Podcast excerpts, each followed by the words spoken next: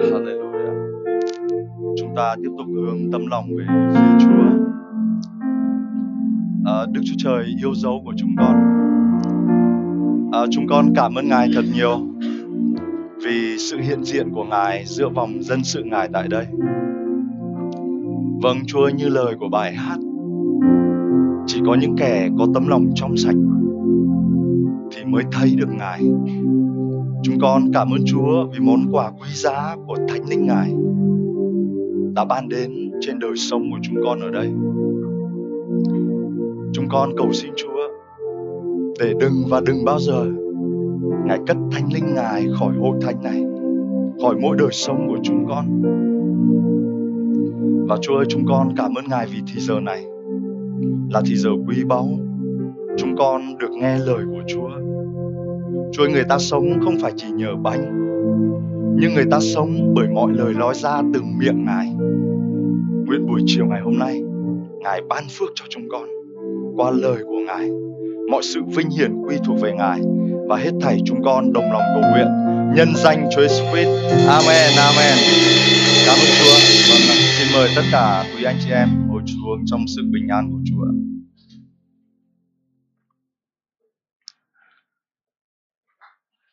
À, xin chào à, quý mục sư cùng à, toàn thể con cái Chúa. Anh chị em có một tuần mới phước hạnh chưa ạ? À, cá nhân tôi vô cùng được phước, vợ về đến nhà rồi, rất là phước hạnh. À, tôi thấy mấy anh em trong hội thánh cứ hỏi là thế đi Indo thế nào? Tôi chạnh lòng. Tôi bảo là mấy cái người ở nhà ấy chả thấy hỏi, nhẽ ra hỏi tôi này hoặc mục sư Hưng đúng không? Cả tháng chúng tôi ở nhà à, chăm sóc cả các con của mình nữa lại lo cả công việc của hội thánh. À, nói vui vậy thôi chúng tôi rất là được phước. À, khi mà nhìn thấy à, đoàn anh chị em đi về à, thực sự tôi nhìn thấy cái ngọn lửa ở trên họ. À, chúng tôi có những cái ngày ở tháp canh thực sự khi thấy anh em dẫn cầu nguyện tôi thấy đúng là một cái mức độ khác. À, rất là cảm ơn Chúa vì từng thời kỳ Chúa vẫn tiếp tục uh, trang bị cho hội thánh của ngài.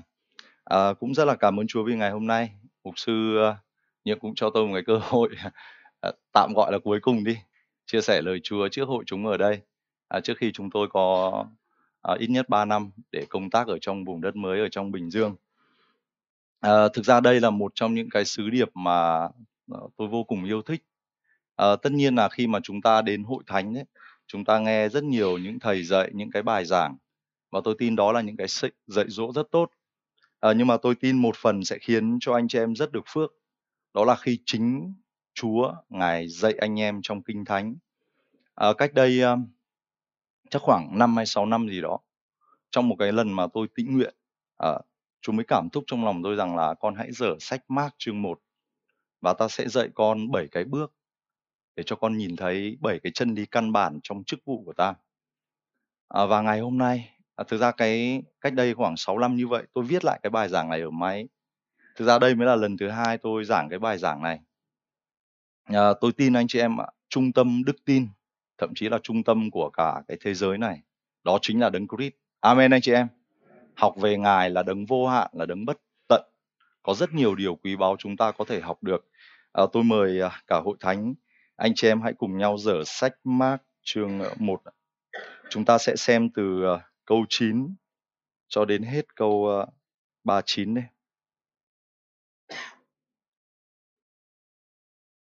À, tôi xin phép được đọc ở trong bản à, hiệu đính nhé để anh chị em à, hãy theo dõi trong à, những cái bản dịch khác của mình. Mark chương 1 câu 9 chép như này. Trong những ngày ấy, Đức Chúa Giêsu từ thành Nazareth thuộc miền Galilee đến và được răng làm báp tem dưới sông Giô Đanh. Khi vừa lên khỏi nước, Ngài thấy các tầng trời mở ra và thánh linh ngự như chim bồ câu ngự xuống trên Ngài. Rồi có tiếng từ trời phán, con là con yêu dấu của ta, đẹp lòng ta hoàn toàn. Ngay lúc ấy, Thánh Linh thúc giục Ngài vào trong hoang mạc. Ngài ở trong hoang mạc 40 ngày, chịu Satan cám dỗ, sống giữa loài dã thú và có các thiên sứ phục vụ Ngài. Sau khi răng bị bỏ tù, Đức Chúa Giêsu đến Galilee giao giảng tin lành của Đức Chúa Trời. Ngài phán, giờ đã chọn vương quốc Đức Chúa Trời đã đến gần, các ngươi hãy ăn năn và tin nhận tin lành. Khi đi dọc theo bờ biển Galilee, Ngài thấy Simon và em là anh Dê đang thả lưới dưới biển vì họ vốn làm nghề trải lưới. Đức Chúa Giêsu phán với họ, hãy theo ta. Ta sẽ khiến các ngươi trở nên tay đánh lưới người. Họ lập tức bỏ lưới mà theo Ngài. Đi một quãng nữa, Ngài thấy Gia Cơ, con của CBD, và em là Răng đang va lưới trên thuyền. Ngài liền gọi họ. Họ để cha mình là CBD ở lại trên thuyền với mấy người làm thuê và theo Ngài. Đức Chúa Giêsu cùng các môn đồ đến thành Capernaum nhân ngày sa bát ngài liền vào nhà hội và bắt đầu giảng dạy. Mọi người đều kinh ngạc về sự dạy dỗ của ngài, vì ngài dạy một cách có thẩm quyền chứ không như các thầy thông giáo. Ngày lúc đó, trong nhà hội có một người bị uế linh ám la lớn Giêsu người Lazareth ơi! Việc của chúng tôi liên quan gì đến ngài? Ngài đến để diệt chúng tôi sao? Tôi biết ngài là ai, là đấng thánh của Đức Chúa Trời. Nhưng Đức Chúa Giêsu nghiêm trách nó. Im ngay, hãy ra khỏi người này. Huế linh vật mạnh người ấy thét lên một tiếng rồi ra khỏi. Mọi người đều kinh ngạc đến nỗi họ bàn tán với nhau. Chuyện gì vậy? Một, giáo huấn mới đầy thẩm quyền.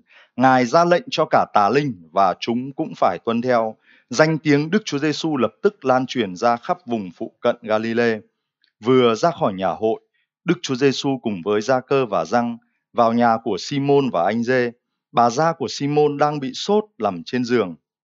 Họ liền thưa với ngài về bệnh trạng của bà.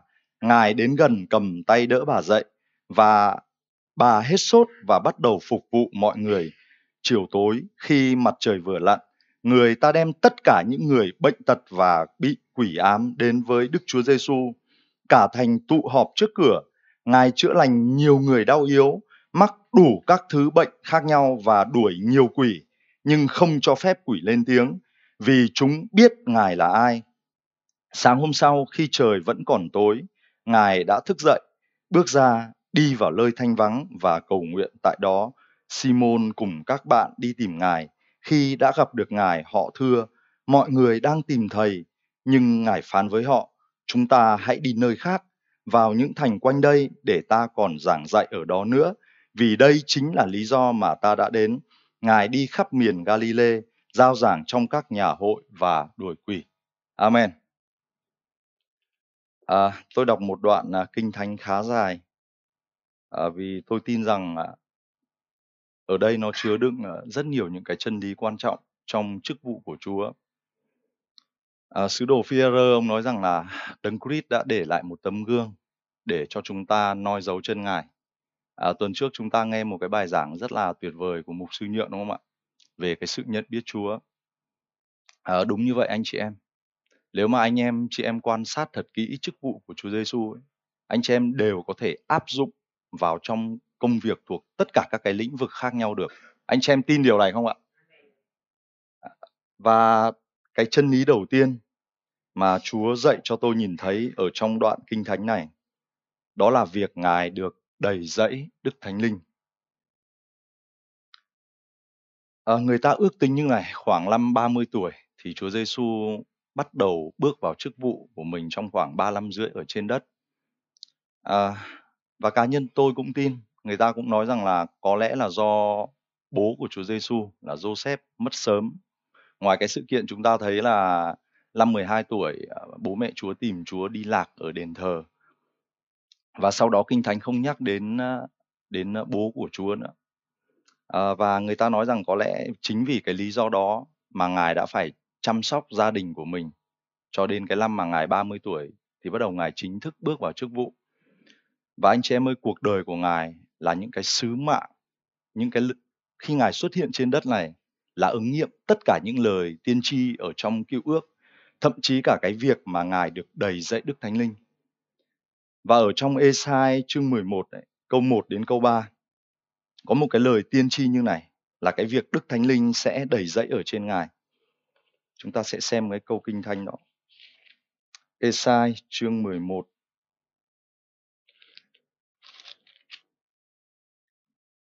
Câu 1, câu 3 chép như này. Có một chồi sẽ nứt ra từ gốc dê xe, một cành từ rễ nó sẽ ra trái. Thần của Đức giê va sẽ ngự trên ngài là thần khôn ngoan thông sáng, thần mưu lược và quyền năng, thần tri thức và kính sợ Đức giê va Ngài vui thích trong sự kính sợ Đức giê va À, anh chị em nhìn thấy điều gì ở đây? Trước khi Ngài bước vào chức vụ, Esai sống cách thời Chúa Giêsu khoảng gần 800 năm. Và ông trong một cái sự hiện thấy ông đã viết cái điều này là có một cái con người, cái quyền cai trị ở trên con người này.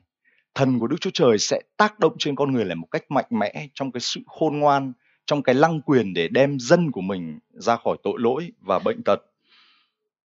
Và nó đã được ứng nghiệm trong cái đoạn kinh thánh chúng ta xem.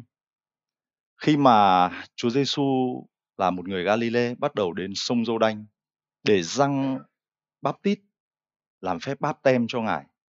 Và anh chị em nhìn thấy ở trong đoạn kinh thánh đó, chúng ta nhìn thấy rằng là cả sự hiện diện của gì ạ? Cả ba ngôi thiên chúa đầy dẫy ở trên ngài. Đức thánh linh đã hiện đến trên ngài là gì ạ? Hình chim bồ câu. Và thượng đế khi nhìn vào con của mình, đứa con đã được đầy dẫy thần của ngài. Một cách rất tự hào và nói rằng đây là gì ạ? Con yêu dấu của ta, đẹp lòng ta mọi đảng và đây cá nhân tôi tin anh chị em đây là một nguyên tắc trong cuộc đời của chúng ta. Dù chúng ta làm bất cứ một ngành nghề một lĩnh vực nào chúng ta rất cần đầy dẫy thần của ngài. Amen anh chị em. À, buổi chiều ngày hôm qua khi tôi uh, chở bố của mình đến uh, cái buổi báp tem nước bố tôi vui lắm. Bảo hình như bố tôi nói là người đầu tiên được báp tem thì phải. Ông nói thực ra hôm qua ông rất mệt mỏi. Ông nói khi mà mục sư dìm cho bố gái về bố khỏe lắm tự nhiên tất cả đau yếu bệnh tật nó biến đâu hết. Bố tôi rất là vui. À, thực ra anh chị em ạ đầy dạy đức thánh linh là một điều gì đó vô cùng tuyệt vời. Anh chị em có tin rằng thậm chí một cái người à, chỉ là một người thợ sửa ống nước thôi cũng có thể đầy dạy đức thánh linh được. Amen anh chị em. Một người lái taxi thôi cũng có thể đầy dạy đức thánh linh được. Anh chị em tin điều đó không ạ? Thậm chí anh chị em tin có những lần mà tôi đi đá bóng tôi đầy dạy đức thánh linh được có lẽ nói điều này nhiều người sẽ ngạc nhiên. Tôi nhớ có một cái kỷ niệm, tôi không giờ quên được. Tôi nghĩ rằng là hay là cái sự sức giàu hay là quyền năng của đức thánh linh chỉ đến trên mấy cái ông giảng đạo, chỉ giảng trên bục giảng, phục vụ người ta giảng đạo và chữa lành. Tôi nhớ cái ngày đó chúng tôi tham gia một cái giải bóng đá và hôm đấy tôi nói, chúng tôi phải bước vào một trận đấu rất khó khăn. Tôi nói với chúa rằng, ngày hôm nay xin chúa sức giàu ở trên con, bằng quyền năng của ngài, cho con ghi một bàn thôi và con đứng giữa cái sân vận động đấy, con giơ cả hai tay để mà con cho người ta biết rằng thực sự con đặt niềm tin vào ngài. Hồi em đấy tôi ghi bản, tôi chạy khắp sân ấy. Như một cái người không bình thường tôi cảm ơn chúa. Có thể cả sân họ chẳng hiểu nhưng tôi à, trả cho chúa cái gì mà tôi nói cùng ngài. Và đầy dạy đức thánh linh là điều vô cùng tuyệt vời. Anh chị em phải hiểu điều này này. Kinh thánh nói rằng duy nhất chúa giêsu là đấng mà được đầy dạy đức thánh linh một cách không chừng mực. Có nghĩa là dầu luôn luôn có thể chảy ra từ ngài nhưng mà tôi và anh chị em khác, rất nhiều lần tôi phục vụ chúa, tôi rất hiểu chuyện này. Sau những cái buổi truyền giảng, cầu nguyện, thăm viếng, chăm sóc người ta, chúng ta cảm giác tất cả những người mục sư, những người truyền đạo, chúng ta hết dầu ở trong lòng. Vì vậy chúng ta phải luôn luôn tìm kiếm chúa. Chúng ta luôn luôn phải đọc lời của ngài và luôn luôn xin ngài rằng, chúa ơi, xin đổ đầy cuộc đời của con. Và càng đi theo chúa, tôi hiểu anh chị em ạ. Tôi đã mất 9 năm để mà không hiểu rõ điều này. Đức Chúa Trời là thần linh. Chúng ta không thể dùng xác thịt, dùng cái gì thuộc về con người để mà hầu việc Thiên Chúa được. Amen anh chị em. Trong công việc của chúng ta, chúng ta rất cần cái sự giúp đỡ của Đức Thánh Linh. Và anh chị em cũng thấy ngoài cái sự kiện mà Chúa Giáng sinh một cách rất là huyền nhiệm trong lòng trinh nữ Mary. Anh chị em có thấy không? Khi mà đầy dậy Đức Thánh Linh ý, rất dễ người ta sẽ đi ra giao giảng, làm phép lạ, làm này làm kia nhưng Chúa đã thực sự đã dạy dỗ tôi để tôi hiểu rằng kể cả ngay khi con được đầy dạy Đức Thánh Linh, nó chưa phải là cái điều kiện tiên quyết để ngay lập tức con bước vào chức vụ. Và khi tôi nhìn vào cái đoạn kinh thánh trong sách Mác này, ở câu 12, bắt đầu Chúa mới chỉ cho tôi nhìn thấy cái chân đi thứ hai này trong chức vụ của Ngài là ngay lúc ấy Thánh Linh thúc giục Ngài vào trong hoang mạc. Ngài ở trong hoang mạc 40 ngày chịu Satan cám dỗ sống giữa loài dạ thú và có các thiên sứ phục vụ Ngài. Thật là kỳ lạ đúng không ạ? Nhẽ ra việc của một người đầy dậy Đức Thánh Linh sẽ ngay lập tức đi ra giảng đạo làm rất nhiều phép lạ. Nhưng anh chị em nhìn thấy ở đây không? Kinh Thánh nói là Đức Thánh Linh thúc giục lòng của Ngài để đi vào gì ạ? Sa mạc để chịu khổ. Và Chúa mới chỉ cho tôi cái nguyên tắc này. nếu giống như một người mà không thực sự chịu khổ được về Chúa ấy, thì sẽ không bao giờ hầu việc Ngài được cả. Chúng ta đang chứng kiến trong ờ, khoảng nửa năm nay, thời tiết rất là nắng nóng, đúng không ạ? Ra đường thôi mà có lắm hôm tôi tưởng chừng phải đến 50 60 độ vậy. Và tôi, thực ra tôi thì chưa từng được đưa Israel, nhưng mà tôi nghĩ là cái nắng ở sa mạc ban ngày chắc nó còn kinh khủng khiếp hơn nhiều. Và Chúa mới chỉ cho tôi thấy rằng là không phải lúc ta trên thập tự giá ta mới chịu khổ. Và ngay trong cái lúc này đây là cái lúc mà ta khổ cực nhất. Và một cái điều khiến tôi vô cùng sửng sốt khi tôi có cái thì giờ tĩnh nguyện với Chúa. Điều này nó thực sự nó thay đổi lòng của tôi trong những ngày kiêng ăn. Chúa nói lòng tôi rằng là ta kiêng ăn không phải vì chính ta. Ta kiêng ăn là vì cả nhân loại này và trong đó có con.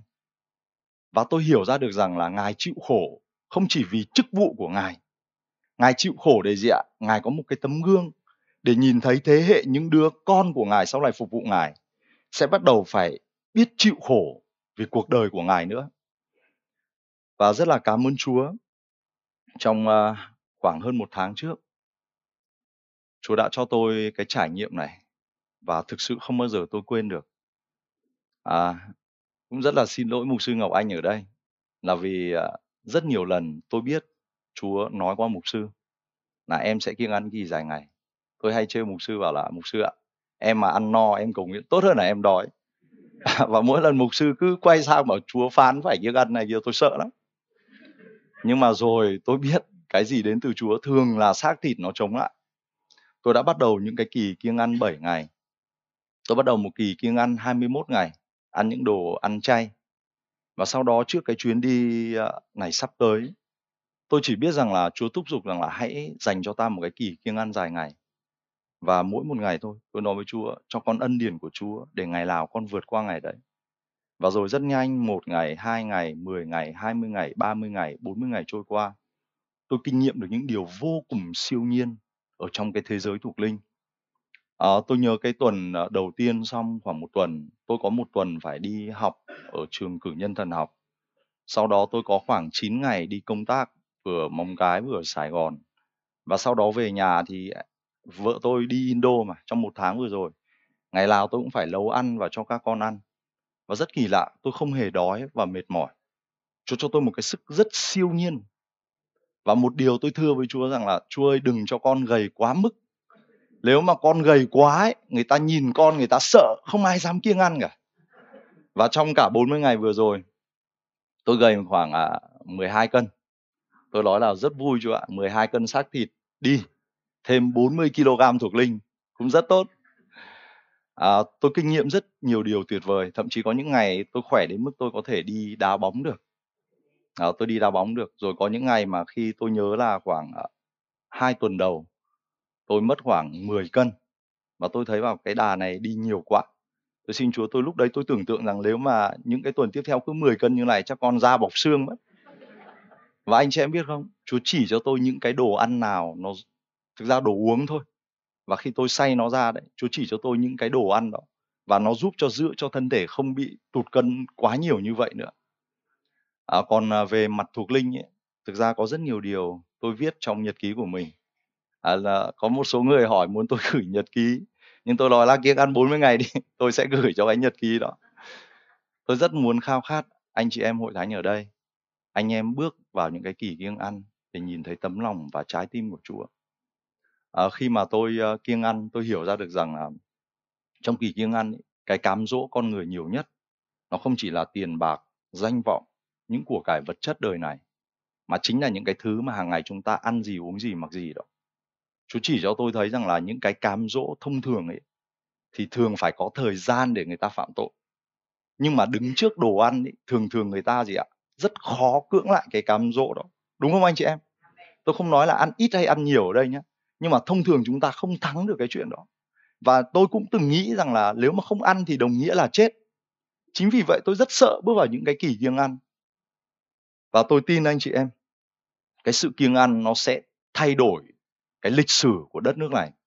Tại sao tôi nói như vậy? À, người ta ước tính khoảng gần 200 năm nay hầu như không có một cuốn sách nào viết một cách quyền năng về kiêng ăn. Người ta dạy rất nhiều những dạng cầu nguyện khác nhau.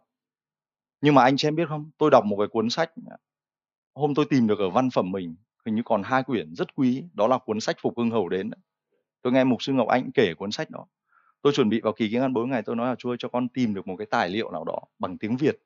Và một hôm tôi ra văn phẩm thì tôi tìm được cuốn sách đó. Và ở trong cuốn sách đó tôi nghe ông kể lại một câu chuyện như này. Vào Thế chiến thứ hai, khi mà Hitler uh, chiếm rất nhiều những cái vùng lãnh thổ ở châu Âu, và khi mà quân đội của Hitler chuẩn bị tấn công ờ, nước Anh và Pháp thời đó, và người Anh và người Pháp họ gặp một cái vấn đề là quân đội của họ vừa bắt đầu ra khơi ra ngoài biển và gặp bão ở đó, có nghĩa là mắc kẹt không về được. Và như vậy sẽ dẫn đến cái tình trạng là rất dễ Hitler san phẳng hai cái đất nước đó. Và anh chị em biết không? à, người ta đã ghi lại thậm chí bây giờ là lịch sử của Anh quốc là vua của hai đất nước đó, họ đã dành ra một ngày kiêng ăn, cầu nguyện không ăn không uống, cả đất nước hạ mình tìm kiếm Chúa. Chúa đã làm một phép lạ vô cùng lớn để giải phóng hai đất nước đó. Đó là một cái cơn bão đấy tự nhiên nó tan và quân đội của Anh và Pháp về kịp lúc.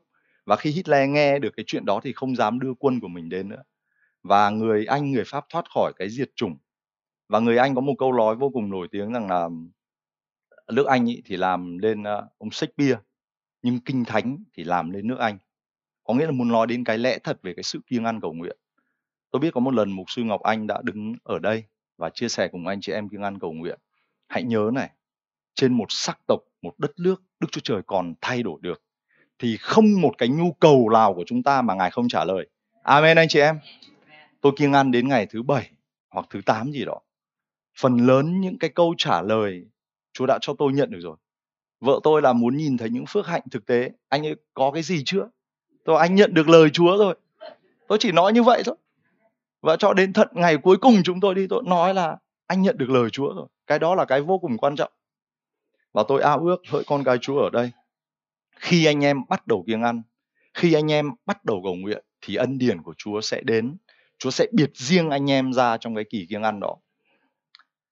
Rồi một cái điều thứ ba nữa mà tôi nhìn thấy sau khi mà Ngài kiêng ăn xong, trong câu 15 chép như này. À, Ngài phán, giờ đã chọn, vương quốc Đức Chúa Trời đã đến gần, các ngươi hãy ăn năn và tin nhận tin lành. Anh em nghe rất nhiều những cái bài giảng về cái việc huấn luyện giảng tin lành rồi đúng không ạ? Tôi chỉ à, trích lại một câu nói thôi của một cái người truyền giáo mà tôi rất thích là Chúa Giêsu Christ, Ngài không đến thế giới này để thay đổi cả thế giới. Nhưng Ngài đến thế giới này để làm gì ạ? Thay đổi thế giới bên trong của một con người. Anh chị em có kinh nghiệm điều đó không ạ? Tôi cũng kinh nghiệm điều đó trong mình. Cái thế giới của tôi xưa không có Chúa ấy. Nó chỉ liên quan đến những thứ ở đời này. Và cái thế giới đó thực sự thay đổi anh chị em ạ. Khi Chúa Giêsu bước vào cuộc đời của mình. Chính vì vậy trong cái sứ điệp phúc âm của Ngài, Ngài giảng là gì ạ? Giờ đã điểm rồi. Cái thời kỳ mà chúng ta thấy cả cái thế giới này đang đi vào cái sự hư mất. Nó đã đến cái thời điểm của Ngài rồi. Và đến lúc con cái của Chúa phải đứng lên và giảng tin lành bắt đầu cho dân tộc này. Và anh chị em nhìn thấy những điều Ngài nói ở đây là gì ạ? Ngài ví vương quốc thiên đàng là điều gì đó rất là quý báu anh chị em đọc Matthew chương 13 ấy, là cả một cái chương nói rất nhiều những ẩn dụ về vương quốc thiên đàng. Vương quốc thiên đàng nó quý giá lắm. Giống như một cái người đi ra nhìn thấy đám ruộng chôn đầy của báu nó, Và anh ta về nhà quyết định ngay lập tức bán tất cả của cải mua được cái của báu nó. Và anh chị em yêu dấu. Tất cả anh chị em ngồi đây. Tôi tin rằng khi mà Ngài Giáng sinh dưới đất này, Ngài tìm thấy từng cuộc đời chúng ta ở đây Ngài nhìn thấy của báu trong mỗi chúng ta. Amen anh chị em. Và Ngài muốn anh chị em dùng cái của báu đó phục vụ Ngài và giảng cái tin lành mà ngày hôm nay bắt đầu anh em được nhận. Và một cái điều tiếp theo nữa, Chúa nói đó là ăn năn và tin vào tin lành, có nghĩa hay là tin vào ta đấy. Người ta biết Chúa thật khi người ta ăn năn một cách chân thật. Amen anh chị em. Tôi biết nhiều người đến hội thánh lắm họ có thể lên đây họ bước họ mời Chúa Giêsu bước vào cuộc đời của mình. Nhưng đôi lúc con người chúng ta nhìn bên ngoài thôi. Tôi nhớ ngày tôi đến cái nhóm tế bào thực ra hôm đó người chị em giúp tôi tin Chúa, nhưng thực ra lòng tôi không tin. Cho đến ngày anh chị em ạ, tôi thực sự gặp ngài một cách cá nhân, một cách riêng tư. Tôi ăn lăn một cách thật lòng từ trong tấm lòng của mình. Con muốn cuộc đời con được thay đổi. Và từ khoảng khắc đó tôi biết tôi được tái sinh vì tôi chỉ cho anh em nhìn thấy một nguyên tắc vàng trong kinh thánh này. Chúa Giêsu nói là gì ạ? Xem trái thì biết cây. Và ngay lập tức từ cái ngày hôm sau khi tôi ra khỏi phòng, cái căn phòng đó, tôi biết tôi trở thành một con người khác. Nó khác là từ đâu ạ? Từ tấm lòng, từ suy nghĩ, từ tư tưởng này, từ lối sống và nó ra hành động. Tất nhiên không phải ngay lập tức nó hoàn hảo ngay, nhưng tôi kinh nghiệm được đó là cái việc tái sinh. Chính vì vậy khi anh em giảng tin lành cho người ta, hãy nhìn chức vụ của chúa chúa giêsu không bao giờ giảng cái điều dễ nghe cho người ta nghe đâu có đúng không anh chị em à, khi tôi đọc cái câu chuyện người đàn bà samari tôi thấy vô cùng tuyệt vời Chúa Giêsu tôi thấy hình như nhiều lúc ngài không lịch sự cho lắm. Ngài nói thẳng vào lòng người đàn bà đấy. Ngươi có năm đời chồng. Cái ông ở cùng ngươi bây giờ cũng không phải là chồng ngươi.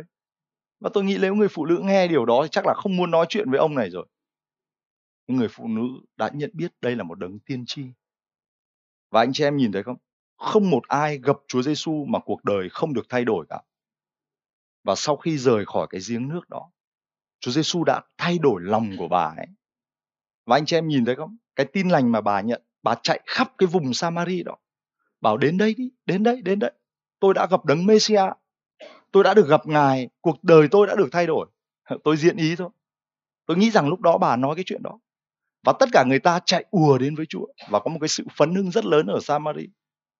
Và biết đâu đó anh chị em ạ, anh chị em đưa một cái con người rất đơn giản như người phụ nữ đó thôi đến hội thánh và từ người đó tin lành được giảng ra rất nhiều những vùng đất khác nữa. Và cái điều thứ tư nữa mà Chúa Giêsu cho tôi nhìn thấy trong cái chức vụ của Ngài ở trong câu 16 đến câu 20 chép như này. Khi đi dọc theo bờ biển Galilee, Ngài thấy Simon và anh em em là anh dê đang thả lưới dưới biển vì họ vốn làm nghề trải lưới. Đức Chúa Giêsu phán với họ, hãy theo ta, ta sẽ khiến các ngươi trở lên tay đánh lưới người. Họ lập tức bỏ lưới mà theo Ngài. Đi một quãng nữa, Ngài thấy Gia cơ con của CBD và em là Răng đang thả lưới trên thuyền. Ngài liền gọi họ để cha mình là CBD ở lại trên thuyền với mấy người làm thuê và theo Ngài. Anh chị em biết nếu mà nhìn ờ, một cách thực tế người ta sẽ nói rằng là chức vụ của Chúa Giêsu là một cái chức vụ thất bại. Là vì khi mà Ngài giảng tin lành ấy, có những cái đoàn dân rất đông chạy đến với Ngài. Thậm chí khi Ngài hóa bánh ấy, người ta ước chừng 15 đến 20 nghìn người. 5 nghìn người là ước tính những người nam thôi, còn phụ nữ và trẻ em đi cùng nữa. Và một cái đoàn dân đông như vậy và Ngài giảng tin lành. Nhưng mà anh chị em nhìn thấy điều gì ạ? Khi mà Ngài bị đóng đinh trên thập tự giá, phần lớn tất cả những cái kẻ đó đều bỏ ngài tôi nghĩ duy nhất có mấy người phụ nữ Marie mẹ ngài Marie Madeleine vẫn lẹo đeo theo Chúa cho đến cái giờ khắc cuối cùng của cuộc đời mình nhưng anh chị em biết trong công vụ chương 2 khi mà Đức Thánh Linh thăm viếng họ, cái lời mà Chúa nói với Führer ở đây hãy theo ta ta sẽ khiến con trở lên tay đánh lưới người và trong công vụ chương 2, anh chị em nhìn thấy Führer đã giảng một bài giảng mà ngày hôm đó 3.000 người được cứu. Nó ứng nghiệm cái lời mà Ngài kêu gọi họ. Và anh chị em nhìn thấy không? Trong cả một đoàn dân đông như vậy, Chúa Giêsu đã chọn ra 12 sứ đồ. Và Ngài tập trung cuộc đời của Ngài trong 12 môn đồ này. Và anh chị em biết từ họ mà cả thế giới ngày hôm nay được thay đổi và được nghe tin lành. Tôi đọc một cuốn sách tôi rất thích tôi cũng thích nghiên cứu những cái con số thực tế nữa. Anh em có thể đọc cái cuốn sách à, người thợ mộc phi thường một cuốn sách mà anh em có thể biện giáo rất hay. Và cái tác giả đó ông có nói như này này. À, mỗi một năm ở trên thế giới này người ta chứng kiến khoảng từ 100, 300 cho đến khoảng 500 nghìn người tử vì đạo, có nghĩa là chết vì niềm tin nơi Chúa Giêsu và người ta nghiên cứu trong tất cả lịch sử của tất cả những tôn giáo lớn ở trên thế giới này chưa một tôn giáo nào để mà có thể đặt được những cái nhà thờ hay cơ sở thờ tự của mình trên cái phạm vi hơn 200 đất nước. Nhưng ngày hôm nay anh chị em biết không? cơ đốc giáo đã đặt chân trên tất cả năm châu lục, trên tất cả những sắc dân và những vùng dân tộc có thể chạm đến. Và nó đứng ứng nghiệm cái lời mà Ngài nói với Führer đúng không? Các cửa âm phủ không bao giờ thắng được hội thánh của Ngài. Và để một cái minh chứng nữa để cho chúng ta nhìn thấy. Cái phương pháp của Ngài thực sự rất là tuyệt vời. Tất nhiên tôi hiểu thế giới ngày hôm nay 2 tỷ người tin Chúa Giêsu không phải là tất cả những người đó đều được cứu nhưng đó cũng là một cái con số để cho chúng ta nhìn thấy những cái chiến lược trong cuộc đời của ngài nó rất có hiệu quả. Và anh chị em ạ khi mà tôi nói rằng đức thánh linh ở trên ngài ấy, thì thần của sự khôn ngoan thông sáng mưu luận và hiểu biết đến chính vì vậy nên tôi nói là khi nếu nhìn thực tế thì chức vụ của ngài là thất bại nhưng anh chị em ơi đức chúa trời có con mắt gì ạ ngài nhìn thấy hàng nghìn năm và từ những cái môn đồ ít ỏi này mà cả thế giới chúng ta được nghe tin lành Amen anh chị em. Và cầu xin Chúa để đây cũng là những cái chiến lược khôn ngoan để giúp chúng ta trong những lĩnh vực khác của cuộc sống. Tôi ví dụ những người làm công ty rồi làm nhà xưởng có thể anh em quản lý rất nhiều công nhân, những người làm thuê. Tôi tin Chúa sẽ cho anh em những cái người bình an, những cái người chiến lược. Anh em biết đâu là người tốt nhất để đặt vào vị trí tốt nhất để phát triển công ty. Anh chị em làm được điều đó đúng không ạ? Chúng ta có thể bắt trước Chúa được. Và cá nhân tôi tôi cảm thấy rất được phước trong những cái năm phục vụ Chúa. Tôi luôn xin Chúa để tôi có một cái nhóm người bình an, những người tôi có thể đi cùng làm việc cùng họ. Và tôi thực sự quan tâm đến một vài người, tôi thấy họ thực sự là những cái môn đồ trung tin với Chúa. Tôi cũng dành sức lực của tôi cho cái chuyện đó. Và tôi tin Chúa sẽ ban phước cho anh chị em khi mà anh em bắt đầu cầu hỏi Ngài cái sự khôn ngoan và những cái chiến lược trong những cái lĩnh vực mà mình làm. Và tiếp theo nữa, cái điều thứ năm mà chúng ta xem từ câu 23 đến 31. Đó là trong tất cả những buổi truyền giảng, Ngài luôn luôn chữa lành và đuổi quỷ. À, tôi đã từng chia sẻ điều này. Cái việc mà khiến cho tin lành khác biệt, đó chính là quyền phép của Chúa để cứu mọi kẻ tin. Anh chị em biết trong công vụ đoạn 10 câu 38 ấy, có một cái lời mà Führer nói như này là thể nào Đức Chúa Trời đã sức giàu cho Chúa Giêsu ở Lazareth bằng Đức Thánh Linh và quyền phép và ngài đi từ nơi lọ qua chỗ kia ban phước và chữa lành tất cả những kẻ bị ma quỷ ức hiếp vì Đức Chúa Trời ở cùng ngài. Có nghĩa là gì ạ? Trong chức vụ của ngài đây là điều không bao giờ thiếu được anh chị em.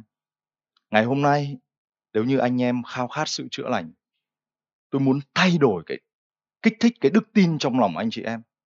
Anh chị em biết trong kinh thánh có một cái người thầy đội. Cái đức tin của ông khiến cho Chúa gì ạ? ngạc nhiên ông có một cái thằng đầy tớ bệnh tật sắp chết khi ông gặp Chúa Giêsu ông nói rằng tôi không xứng đáng để rước thầy vào nhà tôi có quân lính tôi sai nó đi đây đi đó nó phải đi bây giờ thầy nói một lời ra khỏi miệng thầy thôi, thì đầy tớ tôi được lành. Cái điều đó khiến Chúa Giêsu ngạc nhiên anh chị em Chúa Giêsu nói, ngươi đi về đi. Và phép lạ xảy ra như điều mà ông ý tin. Và anh chị em ạ, ngày hôm nay nếu anh em cần bánh của sự chữa lành? Tôi muốn kích thích lòng của anh chị em. Đừng đến trong một cái tâm trạng hờ hững, nhìn thấy quá nhiều những phép lạ rồi nghe cảm thấy nhàm, anh chị em ạ. Đừng mất đi cái sự đói khát của mình trong uh, Matthew chương 15 chẳng hạn có một người đàn bà Hy Lạp người ngoại. Nói với Chúa Giêsu rằng là Chúa ơi xin chữa lành con của con nó bị quỷ ám đau đớn lắm. Anh em thấy Chúa Giêsu nói một câu rất là choáng váng. Không thể lấy bánh của con cái mà cho chó con ăn được cả. Tôi nghĩ bảo thời nay mà cái ông giảng đạo là mà giảng như vậy chắc là người ta bỏ đi hết. Đúng không anh chị em? Nhưng mà hãy nghe này cái câu nói của người đàn bà này thưa chúa, cái con chó con ấy nó cũng mong ăn được cái mẩu bánh vụn từ bàn chủ rớt xuống có nghĩa là gì ạ bà ta đặt tất cả danh dự của mình, đức tin của mình dưới chân của ngài bà ta chỉ cần một chút bánh để chữa lành mà thôi. Amen anh chị em. Và ngày hôm nay tôi khích lệ anh chị em. Chỉ một mẩu bánh vụn của Chúa thôi. Còn có quyền năng để chữa lành như vậy. Thì ngày hôm nay anh em ở trong một cái giao ước mới. Chúa sẽ cung ứng tất cả cái sự chữa lành đó. Tôi tin anh chị em ạ. Khi mà Chúa hiện diện thì không một bệnh tật nào có thể đứng vững được trước Ngài được cả. Đừng quá tập trung vào con người thực ra tôi cũng không thích những cái người giảng đạo chỉ nói lên đây với tôi tôi chữa lành cho không anh chị em chúng ta phải tôn trọng Chúa một cái mức độ cao nhất. Tôi luôn nói với người ta rằng là Chúa Giêsu chữa lành anh, Chúa Giêsu chữa lành bác. Đừng có đến đây với tôi mà Chúa chữa lành anh chị. Và hãy đến đấy để chạm vào Chúa đi. Để cho họ bắt đầu học được nghe lời của Chúa, được nghe giảng. Còn tôi cũng muốn nói cùng anh chị em điều này nữa. Cái thế giới mà chúng ta đang sống đừng bao giờ lầm tưởng mục sư nhượng hay giảng lắm hãy tỉnh táo nhé ma quỷ nó không ngủ đâu cách đây hơn một tháng khi tôi vào sài gòn khi tôi dậy ở trường kinh thánh đó và có một cái học viên ở trong lớp kinh thánh. Cách đó nhiều năm, anh ta học ừ, anh ta học một phải một số những cái tà đạo bên ngoài và chính cái thế giới tối tăm đời nó bước vào. Và anh ta cũng học rất nhiều những môn khác mà những thầy giáo ở lời sự sống dạy. Nhưng đặc biệt là cái môn hôm đấy tôi dạy là môn giải cứu, nhẽ ra là mục sư ngọc anh dạy, nhưng mà tôi vào dạy thay. Thì ngày hôm đấy bắt đầu anh chị em biết không? Quỷ nó không để yên cho người đấy đi học cái môn đấy và bắt đầu chúng tôi đến thăm thì gần như anh ta giống như một cái người Jesare vậy như một cái người điên cuồng vậy. Và khi đó mục sư Huê mới nói tôi rằng là 12 năm nay em ạ chưa bao giờ anh chứng kiến cái điều này ở trong hội thánh. Thực ra tôi nói cùng anh chị em này cái lời đâu thiếu quyền năng ấy thiếu cái sự hiện diện của Chúa ấy, thì lời đấy lời đấy rất dễ ma quỷ nó vẫn ẩn mình được. Và đứng trước mặt anh chị em ở đây tôi không việc gì phải giấu giếm cuộc đời của mình cả. Khi tôi chưa tin chúa, một trong những cái thứ mà tôi bị ám ảnh nhiều nhất, đó là những cái thế giới tối tăm. Và khi tôi đến hội thánh, tôi thấy vô cùng được phước. Tôi nghe được về môn giải cứu và tôi có một cái phước hạnh rất lớn, đó là một ngày tôi được một mục sư cho một cái tờ giải cứu. Và bắt đầu tôi đối diện với tất cả những cái câu hỏi đó và mỗi một lần khi tôi ăn năn và tôi cảm giác những cái sự tối tăm bắt đầu nó biến mất nó biến khỏi. Và anh chị em ạ vì chúng ta quen sống bởi những cái gì mắt thấy những cái gì thuộc về thế giới vật chất cho nên ví dụ anh em có một tâm trí lành mạnh ý, thì việc anh em đối diện nghĩ những người quỷ ám nghĩ rằng là họ thế này thế kia. Nhưng bản thân tôi tôi vô cùng thấu hiểu. Có những cái sự áp bức rất đau đớn trên cuộc đời của họ. Có những đêm họ không thể ngủ được và khi họ nói chuyện đó, ai cũng nói rằng là họ bị điên, họ bị thế này, họ bị thế kia. Và cả ngày hôm nay thôi, khi hai vợ chồng tôi cầu nguyện cho một người chị em mới tin Chúa được mấy ngày, khi chúng tôi đặt tay trên họ, một người rất mới nhá, mới tin Chúa được hai hai hay ba hôm gì đó. Và khi chúng tôi đặt tay trên họ cầu nguyện, thần của Chúa tác động trên người chị em này, người chị em này khóc. Và bắt đầu người chị em này bắt đầu hét lên. Và tôi biết lúc đấy người chị em này bắt đầu được Chúa giải phóng và ngày hôm nay hỡi tất cả con gái Chúa. Nếu ma quỷ nó đang áp bức những người thân yêu của chúng ta, hãy tìm mọi cách mà đưa họ đến hội thánh. Amen, anh chị em. Ở nơi đây là nơi Chúa cung cấp bánh của sự chữa lành. Chúa cung cấp bánh để Chúa giải cứu người ta khỏi bệnh tật. Và cái điều thứ sáu nữa, tôi sắp kết thúc rồi, anh chị em kiên nhẫn nhé ở trong câu 3 năm một câu kinh thánh rất hay chép như này. Sáng hôm sau khi trời vẫn còn tối ngài đã thức dậy bước ra đi vào nơi thanh vắng và cầu nguyện tại đó. Anh chị em khi mà đọc sách tin lành Mark ấy, anh sẽ chị em sẽ nhìn thấy một cái chức vụ vô cùng bận rộn của Chúa. Ngài đi hết buổi nhóm này buổi nhóm kia gặp người này gặp người kia chữa lành bệnh tật của họ. Và Chúa chỉ cho tôi thấy cái nguyên tắc thứ sáu ở đây. Là dù cuộc đời của ngài bận rộn như vậy nhưng tờ mờ sáng ngài vẫn đi vào nơi thanh vắng để cầu nguyện. Có một câu chuyện trong cựu ước tôi rất thích. Đó là cái câu chuyện gia cốp gặp chúa đấy ở bê tên đấy. Anh chị em biết là cái giờ mà người ta nghiên cứu rằng là khi gia cốp gặp chúa ấy, đó là vào khoảng 4 giờ sáng. Và khi đó những thiên sứ đi lên đi xuống trên những cái bậc thang ấy có nghĩa là gì ạ? Cửa thiên đàng được mở ra. Và tôi thấy đúng là vợ tôi về kể là bên Indo họ cũng dậy sớm như vậy để cầu nguyện tìm kiếm Chúa. Anh chị em phải hiểu như này này.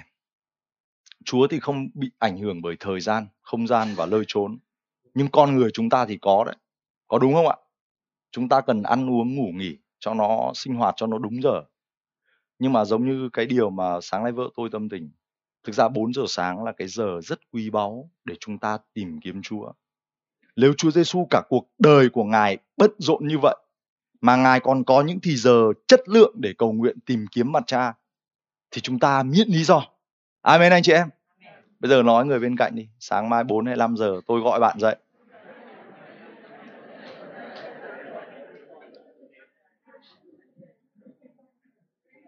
Tôi cầu xin Chúa để anh em bắt đầu lập giao ước với Ngài. Thực ra tôi cũng là một người trẻ tuổi thôi. Tôi cũng thích ngủ lắm chứ. Tôi rất thích ngủ. Nhưng mà tôi biết cuộc đời tôi cần tập trung vào cái gì là quý giá nhất. Tôi thiết nghĩ như này anh chị em này. Ở ngoài đời này người ta đổ mồ hôi, thậm chí đổ máu, đổ công sức để người ta cố gắng chỉ vì những cái giá trị vật chất. Sau đó người ta hư mất và là một con cái của Đức Chúa Trời anh chị em ạ. Có thể Chúa gọi chúng ta trong rất nhiều sự kêu gọi khác nhau. Nếu chúng ta không chăm chỉ hơn họ thì chúng ta không thể nói là chúng ta yêu Chúa được. Có đúng không anh chị em? Mỗi một lần tôi nhắm mắt hôm nào tôi ngủ quên thôi. Tôi dậy, tôi cảm giác rất chán nản bản thân mình. Tôi rất nhiều ngày tôi nói rằng thực sự cuộc đời con phải thay đổi. Vì những cái giá trị hư mất mà người ta còn chăm chỉ như vậy, thì con cái của ngài càng phải chăm chỉ hơn nữa. Amen anh chị em. Tôi ví dụ trong phòng nhóm đi tech này khoảng 300 người đi chẳng hạn. Và hãy tưởng tượng mà xem. 4 giờ sáng, 300 con người này bắt đầu dậy. Bỏ giường chiếu của mình. Ai đó đi lên núi. Ai đó đi ra một cái chỗ nào thanh vắng. Và bắt đầu quỳ xuống cầu nguyện. Chúa con muốn tìm kiếm mặt Ngài. Con muốn Ngài ban phước cho dân tộc của con. Anh chị em tin có kết quả không ạ? Có đúng không? À, cách đây khoảng 5 năm, tôi nghe một câu chuyện tôi rất là cảm động. À, đó là những ờ, ngày hôm nay có một cái cuộc phấn hưng rất lớn ở trên những cái nước Hồi giáo. Và cái chương trình đấy chúng tôi học là cái chương trình à, vững vàng qua bão tố. Và người ta có kể lại rằng là cách đây khoảng hơn chục năm ở cái thủ đô Baghdad của Iraq đấy. À, có một cái ông truyền đạo mục sư tên là Mary Ribat. Và ông này rất yêu Chúa, là một người Hồi giáo được cải đạo. Và hàng ngày ông rất sốt sắng đi ra đường làm chứng về Chúa. Và rồi à, một ngày những người Hồi giáo mới gọi ông lại rằng là anh dừng ngay cái chuyện đó. Anh không được truyền đạo một cách bất hợp pháp, không được nói về cơ đốc giáo ở trên đất nước này.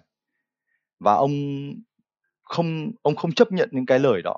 Và hàng ngày người ta vẫn thường xuyên thấy ông đi truyền đạo khắp những cái con phố lẻo đường ở thủ đô Baghdad đấy.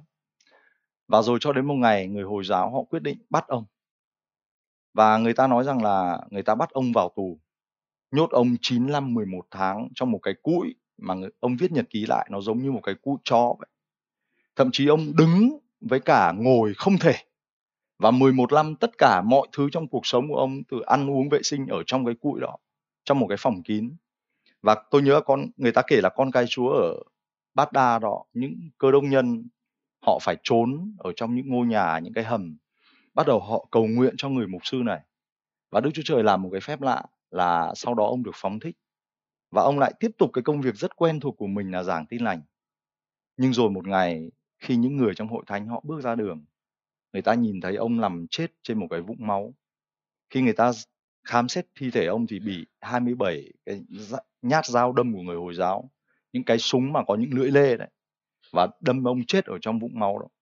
Và hội thánh vô cùng đau đớn khi mất đi một cái con người tuyệt vời này. Và khi người ta đọc lại hồi ký của ông, có một câu nói mà tất cả chúng tôi vô cùng cảm động. Ông viết lại trong nhật ký như này. 9 năm 11 tháng ở trong cái cụi đó, như cái cụi chó ấy, là 9 năm mà tôi hạnh phúc nhất trong cuộc đời của mình. Mỗi một ngày tôi lếm trải sự hiện diện của Ngài. Và tôi thà ở trong cái cụi chó đó, còn hơn ở một cái lâu đài nguy nga tráng lệ mà không có Ngài ở đó. Và cái đó thực sự thay đổi tấm lòng của tôi. Để mỗi một buổi sáng anh chị em ạ, thực ra nhiều hôm rất mệt mỏi. Cảm xúc nó không thích thú.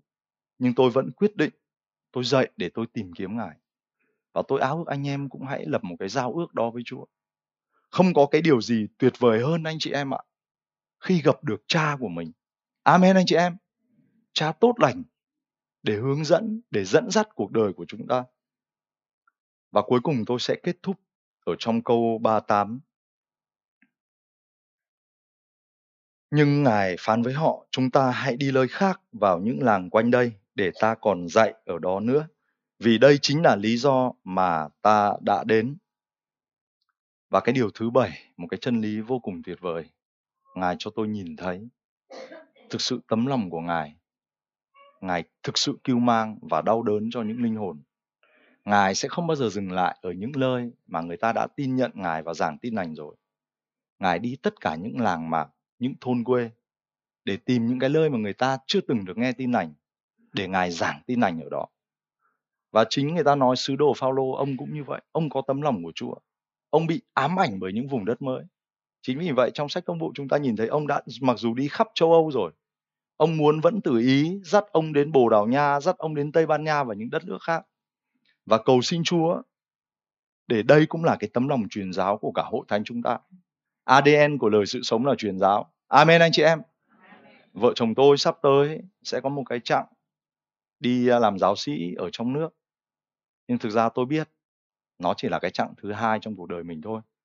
Tôi ao ước sẽ đến một ngày, vợ chồng tôi cũng đặt chân trên một đất nước khác nữa.